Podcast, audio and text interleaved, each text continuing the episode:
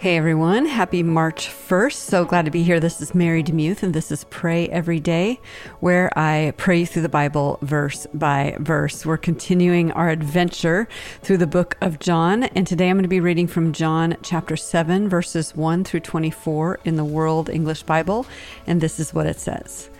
After these things, Jesus was walking in Galilee, Galilee, for he wouldn't walk in Judea because the Jews sought to kill him. Now the feast of the Jews, the feast of booths, was at hand. His brothers therefore said to him, Depart from here and go into Judea, that your disciples also may see your works which you do. For no one does anything in secret while he seeks to be known openly. If you do these things, reveal yourself to the world. For even his brothers didn't believe in him. Jesus therefore said to them, My time has not yet come, but your time is always ready. The world can't hate you, but it hates me because I testify about it, that its works are evil. You go up to the feast. I am not yet going up to this feast because my time is not yet fulfilled. Having said these things to them, he stayed in Galilee. But when his brothers had gone up to the feast, then he also went up, not publicly, but as it were in secret. The Jews therefore sought him at the feast and said, Where is he? There was much murmuring among the multitudes concerning him. Some said, He's a good man. Others said, Not so, but he leads the multitude astray. Yet no one spoke openly of him for fear of the Jews. But when it was now the middle of the feast, Jesus went up to, into the temple and taught. The Jews therefore marveled, saying, How does this man know letters, having never been educated?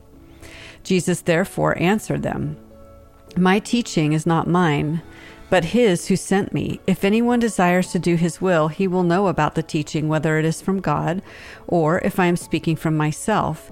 He who speaks from himself seeks his own glory, but he who seeks the glory of him who sent him is true, and no unrighteousness is in him.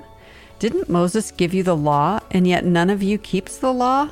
Why do you seek to kill me? The multitudes answered, You have a demon. Who seeks to kill you? Jesus answered them, I did one work, and you all marvel because of it. Moses had given you circumcision, not that it is of Moses, but of the fathers, and on the Sabbath you circumcise a boy. If a boy receives circumcision, circumcision on the Sabbath, that the law of Moses may not be broken, are you angry with me because I made a man completely healthy on the Sabbath? Don't judge according to appearance, but judge righteous judgment. Mind if I pray for you?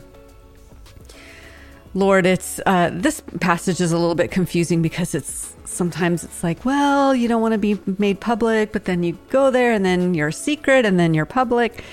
But I do know this, Jesus, that you were led by the Spirit of God, and um, your comings and goings were definitely led that way. And sometimes they made sense, and sometimes they didn't make sense. And so, in light of that, Lord, that's what I pray for my friends today that Sometimes, Lord, you call us to do things that make no logical sense, but they are what you're calling us to do. Help us to be attentive to your voice, to really hear from you and know what you're calling us to do. And then help us to have the faith to boldly walk into whatever you uh, have for us. Lord, I also see how little people understood of you. And, and we now have this great um, editorial distance from this passage because we know exactly who you are. We have the end of the story in mind. We see the, your death and your resurrection, and we know what the whole point was. But I, it's important for us and important for me to put myself in the middle of the situation where they didn't know the outcome and to understand why everyone was so com- confused about you. Lord, teach us and help us to read your word as if we were experiencing it the first time. That has greatly enhanced my reading of scripture to really try to place myself in the shoes or the sandals of those who are telling the story and the people on the outskirts and people on the inside, people on the outside.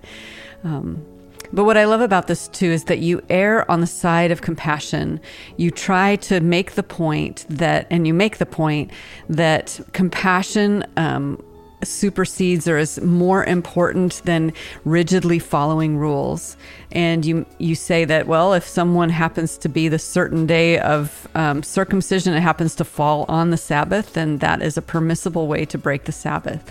And therefore, um, it is absolutely permissible to make someone whole on the Sabbath. The whole point of the Sabbath was wholeness. It was shalom. It was full body peace. And so here was peace personified, creating peace on the day meant for peace, and yet you were criticized. And so, Lord, help us to understand the spirit of that rather than the letter of the law, and help us to treat people with that same kind of compassion. I pray in Jesus' name. Amen. Thanks so much for listening to Pray Every Day. If you want to be a supporter of the podcast, I just want to thank all of you who are patrons of the show. There's a little over 100 of you, and I'm so grateful for you. And, um, if you want to be a part of that, you can go to patreon.com slash pray every day. There's a bunch of different levels to support the podcast at. And um, this just helps keep the lights on here at Pray Every Day. This is a uh, kind of a bootstrapping organization. Well, organization makes me laugh because it's pretty much me and two people. But um, thank you so much for your help and your support. And I would covet your prayers as well.